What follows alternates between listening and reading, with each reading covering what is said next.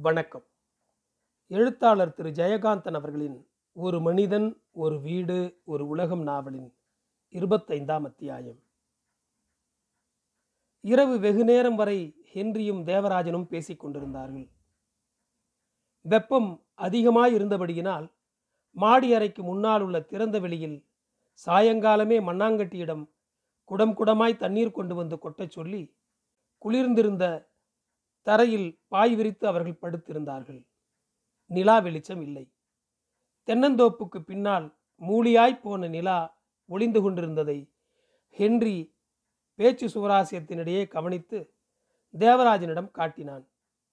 பத்து மணிக்கு மேலே சில சமயங்களில் குளிர்ந்த காற்று வந்தது. ஹென்றி இங்கு வந்த அன்றைக்கு குடித்துவிட்டு மீதி வைத்திருந்த பிராந்தியை அன்று போலவே ஹென்றி ஒரு கிளாஸும் மீதியை தேவராஜனும் குடித்தனர். குடிப்பதற்கு முன்னால் ஹென்றி தேவராஜனுக்கு பிறக்கப் போகும் குழந்தையை வாழ்த்திவிட்டு குடித்தான்.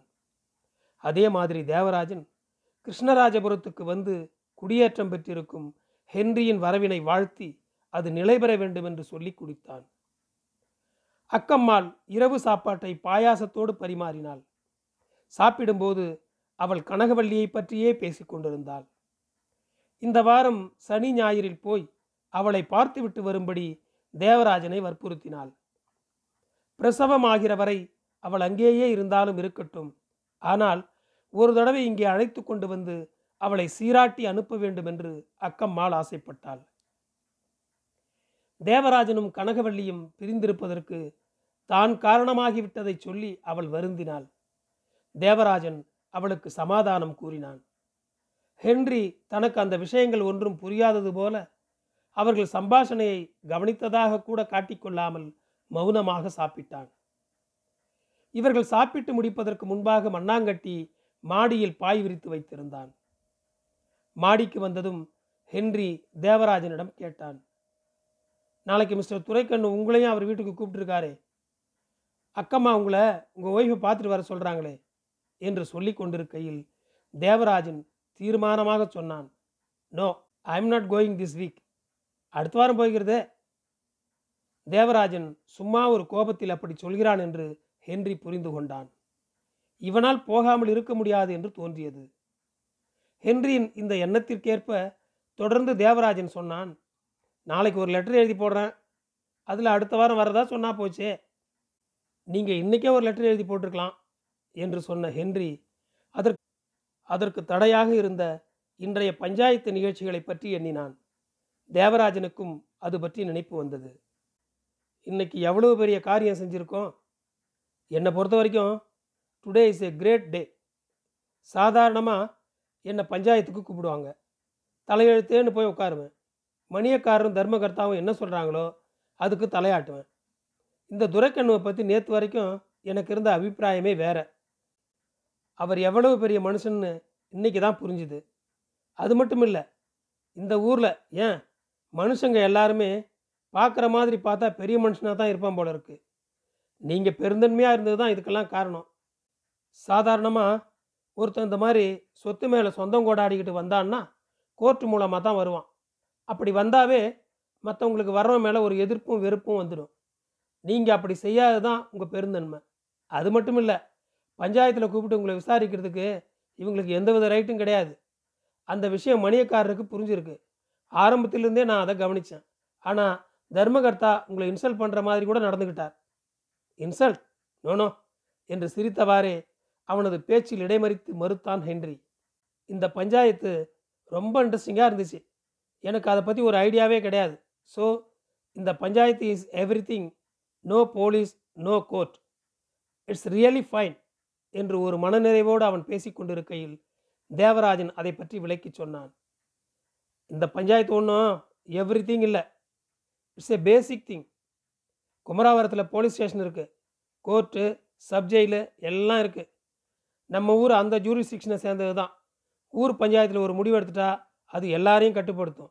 அது அநியாயம்னு மீறக்கூட ஒருத்தன் கோர்ட்டுக்கு போகலாம் ஆனால் அவன் கோர்ட்டுக்கு போயிட்டு ஊருக்கு தானே திரும்பி வரணும்? இங்கே தானே வாழணும்? கோர்ட்டும் சட்டமும் நம்ம வாழ்க்கைக்கு ரொம்ப தூரத்தில் இருக்கே. அது மட்டும் இல்லை கோர்ட்டில் கூட இந்த பஞ்சாயத்து முடிவுக்கு ஒரு தனி மரியாதை உண்டு. சில ஊரில் ஜாதி கட்டுமானம் உண்டு. இங்கேயும் ஹரிஜன்ஸ் மத்தியில் ஜாதி பஞ்சாயத்து தான். ஆனால் நம்ம ஊரை பொறுத்த வரைக்கும் இந்த ஊர் பஞ்சாயத்தை மீறியோ எதிர்த்தோ இந்த ஊர்க்காரன் கோர்ட்டுக்கு போகிறதில்ல நீங்கள் இதெல்லாம் தெரியாமலேயே இந்த ஊர் வழக்கப்படி நடந்துக்கிட்டீங்க துரைக்கண்ணு பிள்ளைக்கு உங்கள் பப்பா மேலே உங்களுக்கு இருக்கிற மாதிரியே பிரியம் இருக்குது. நீங்கள் தன் அண்ணனோட மகன்னே அவர் நம்புகிறாரு அப்படி இல்லைன்னு நாளைக்கு எப்போவாவது தெரிய வந்தால் அவருக்கு ரொம்ப வருத்தமாக இருக்காது. என்று மிகவும் வருத்தத்துடன் யோசித்தான் தேவராஜன். இப்போ கோர்ட்டில் தண்டிக்கிற மாதிரி இந்த பஞ்சாயத்துலேயும் தண்டனையெல்லாம் உண்டா? என்று கேட்டான் ஹென்றி. ஆமாம் நிச்சயமாக உண்டு. ஜெயிலில் போகிறதெல்லாம் கிடையாது. அபராதம் விதிப்பாங்க. அபராதம்னா இடிஞ்சு கிடக்கிற கோயில் முதல்ல அவன் செலவில் கட்ட சொல்லுவாங்க. இல்லாட்டி கோயிலுக்கு ரெண்டு மூட்டை நெல் அனுப்ப சொல்லுவாங்க. சில சமயம் பணமாகவும் கட்ட சொல்லுவாங்க. ஓ வாட் ஏ கல்ச்சர் என்றான் ஹென்றி. தப்பு பண்ணினவன் கூட ஒரு நல்ல காரியம் செய்ய வைக்கிற தண்டனை ஒரு பெரிய நாகரிகம் இல்லையா? ஆனால் எல்லா ஊர்லேயும் அப்படி நடக்கிறதில்ல. சில ஊரில் பஞ்சாயத்துக்காரர்களே அபராத தொகையை பங்கு போட்டுக்குவாங்க என்று சிரித்தான் தேவராஜன். ஹென்றி அதை காதில் வாங்கி கொள்ளவே இல்லை. இந்த ஊரில் வந்து வாழ்வதற்கு கால் ஊன்றிய பிறகு தான் சுமக்க வேண்டிய சில பொறுப்புகளை பற்றி ஹென்றி யோசித்து கொண்டிருந்தான். நான் பப்பாவின் வளர்ப்பு மகன் என்று அறிந்திருக்கிற தேவராஜனுக்கு துரைக்கண்ணு பப்பாவின் அங்க அடையாளங்களில் என்னை காண்பது சிரிப்பிற்குரிய விஷயமாக இருக்கிறது. ஆனால் தேவராஜனுக்கும் தெரியாத தெரியக்கூடாத பல விஷயங்கள் எனக்கு தெரியுமே. பப்பாவின் மனைவியை பற்றிய உண்மை இவர்களில் யாருக்கும் தெரியாது. இதை நான் தெரியப்படுத்தவும் கூடாது. அதே மாதிரி நான் பப்பாவின் சொந்த மகனில்லை என்கிற விஷயம் மிஸ்டர் துரைக்கண்ணுவுக்கும் தெரியக்கூடாது. உண்மைகள் ஒன்றும் அவ்வளவு முக்கியமில்லை. ஒரு நல்ல நம்பிக்கையை சிதைக்காமல் இருப்பதே மிகவும் முக்கியம் என்று எண்ணிய ஹென்றி தேவராஜனிடம் சொன்னான். மிஸ்டர் துரைக்கண்ணு ரொம்ப நல்ல மனுஷர். அவர் என்னை பப்பாவின் சொந்த மகன்னு நினைக்கிறது ரொம்ப நல்லது தான் அவரை பொறுத்த வரைக்கும் அது அப்படியே இருக்கட்டுமே. நாங்கள் இருந்தோமே பெங்களூரில். அங்கே எங்களை தெரிஞ்சவங்க எல்லாரும் அப்படி தான் நினச்சிக்கிட்டு இருந்தாங்க. உங்ககிட்ட சொன்னது மாதிரி ஐ ஏ ஃபவுண்ட்லிங்னு சொல்கிறதுக்கான ஃப்ரெண்ட்ஸோ அட்மாஸ்பியரோ எனக்கு அங்கெல்லாம் ஏற்பட்டதில்லை. எல்லாருக்கிட்டையும் இதை சொல்லிட்டு இருக்கணும்னு ஒன்றும் அவசியமும் இல்லை இல்லையா? Yes yes you are right என்று ஆமோதித்த தேவராஜன் திடீரென்று சிரித்தான். துரைக்கண்ணு பிள்ளை நல்லா கேட்டாரில்லே. முதல்ல எனக்கு கொஞ்சம் பயமாக கூட இருந்தது. பஞ்சாயத்தை அவமதிக்கிறதா எடுத்துக்குவாங்களோன்னு என்று சொல்லி துரைக்கண்ணு சொன்ன அந்த வார்த்தைகளை ஒரு முறை சொல்லி பாராட்டினான். யார் யாருக்கு பிறந்தான்னு யாருக்கு தெரியும்? அதை பேலன்ஸ் பண்ணினாரு. இன்னொருத்தர் சொல்கிறத வச்சு தானே எல்லாம்னு. எனக்கு தான் அந்த இன்னொருத்தர் கூட கிடையாது என்று சிரித்தான் ஹென்றி. குமாரபுரத்துக்கு துரைக்கண்ணுவின் வீட்டில் ஹென்றி விருந்தாளியாக வந்து இரண்டு நாட்கள் ஆகின்றன. வெள்ளிக்கிழமை மாலை துரைக்கண்ணு முதல் நாள் சொன்னபடியே வழக்கமாக கடைத்தெருவிலிருந்து சந்தைப்பேட்டையை சுற்றி கொண்டு பல ஊர்களை வலம் வந்து குமாரபுரம் போகிற தன் லாரிக்கு வந்த பிரயாணிகளை எல்லாம் இன்னைக்கு லாரி வராதுப்பா என்று சொல்லி அனுப்பிவிட்டு அந்த சிறிய தெருவில் புழுதி படத்தை கிளப்பிக்கொண்டு ஓட்டி வந்து அந்த ரதத்தை தேவராஜன் வீட்டின் முன்னால் நிறுத்தினான். தேவராஜன் துரைக்கண்ணுவை மாடிக்கு அழைத்து சென்று உட்கார வைத்து காஃபி டிஃபன் கொடுத்து உபசாரம் செய்தான். துரைக்கண்ணு அந்த வீட்டை பார்த்து மிகவும் ஆச்சரியமடைந்தான். எதுக்கு இவ்வளவு அழகான ஒரு வீட்டை கட்டி முன்னாலே ஒரு சுவர் வச்சு மறைச்சிருக்கீங்க? என்று அவன் கேட்டபோது தேவராஜன் சிரித்து கொண்டே பதில் சொன்னான். எல்லாம் உங்களால தான். உங்கள் வீட்டை நீங்கள் பாழா போட்டீங்க. பாழடைஞ்ச வீட்டில் முழிக்கூடான்னு தான் நெல்லுக்காய போடுற இடத்துக்கு முன்னால் சுவர் கட்டி கூரையும் போட்டு இந்த வீட்டு அழகையே கெடுத்துருக்கோம்னு அக்கம்மா அடிக்கடி சொல்லும். இந்த தெருவிலேயே எங்கள் வீட்டு அழகான வீடா இன்னும் ஒரு மாதத்தில் ஆக்கி காட்டுறேன் பாருங்க என்று துரைக்கண்ணு உத்தரவாதம் கொடுத்தான். அன்று மாலை அவர்களோடு குமாரபுரத்துக்கு வந்து துரைக்கண்ணுவின் குடும்பத்தாரோடு ஓரிரவு கழித்த தேவராஜன் மறுநாள் காலை ஹென்ரியிடம் சொல்லிக்கொண்டு துரைக்கண்ணுவின் லாரியில் ஏறி ஆலம்பட்டிக்கு போய் முப்பது மைல் தாண்டி இருக்கிற ஜில்லா தலைநகரான மாமியார் ஊருக்கு போக ரயில் இன்றைக்கு திரும்பி வர வேண்டும். துரைக்கண்ணுவின் வீடு குமாரபுரத்திலேயே ஒதுக்குப்புறமான ஓரிடத்தில் இருந்தது. ஓட்டு வீடு என்றாலும் விசாலமாய் இருந்தது. ஹென்றிக்கு தனியாக தெருப்பக்கம் உள்ள ஓர் அறையை ஒதுக்கி கொடுத்தார்கள். அவனோடு துணையாக துரைக்கண்ணுவின் பையன்களில் யாராவது சிலரோ அல்லது எல்லாருமோ அவனை சூழ்ந்து கொண்டிருந்தனர். துரைக்கண்ணுவின் ஐந்து குழந்தைகளும் பையன்கள் ஆறாவது பெண் கை குழந்தை. அவன் மனைவி ஹென்ரியும் தேவராஜனும் வீட்டுக்கு வந்தபோது இந்த இருவரில் யார் ஹென்றி என்று தெரியாமல் திகைத்தாள். பிறகு துரைக்கண்ணுவை தனியே அழைத்து அவள் விசாரித்த போது அவன் பெரிதாக சிரித்து எல்லாருக்கும் அதை தெரியச் சொல்லி அவளை பரிகாசம் செய்தான். அப்போது ஹென்றி தானே எழுந்து அவளிடம் வந்து நான் தான் ஹென்றி என்று சொல்லி கும்பிட்டான். அவளும் பதிலுக்கு கும்பிட்டாள்.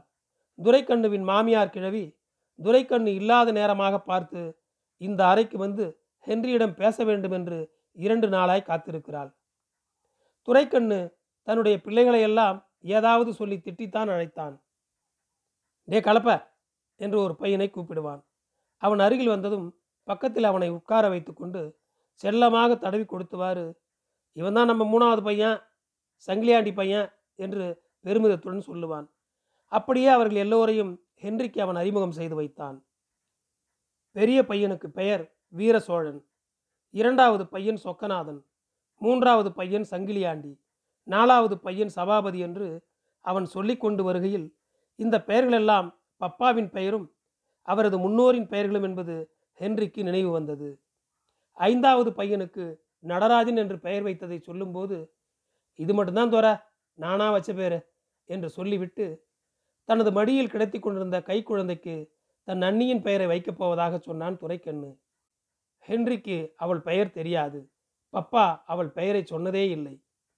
ஒரு வயசு முடிஞ்சாதான் நம்ம ஊர் கோயிலுக்கு வந்து முடியெடுத்து காது குத்தி பேர் வைக்கிறது வழக்கம். இன்னும் நாலு மாதம் இருக்குதே. அதுக்குள்ளே நம்ம வீட்டை கட்டிடலாம். காது குத்துறதெல்லாம் அங்கேயே வச்சுக்கலாம் என்று உற்சாகமாக அன்றைக்கு பேசி கொண்டிருந்தான் துரைக்கண்ணு. நன்றி தொடரும்.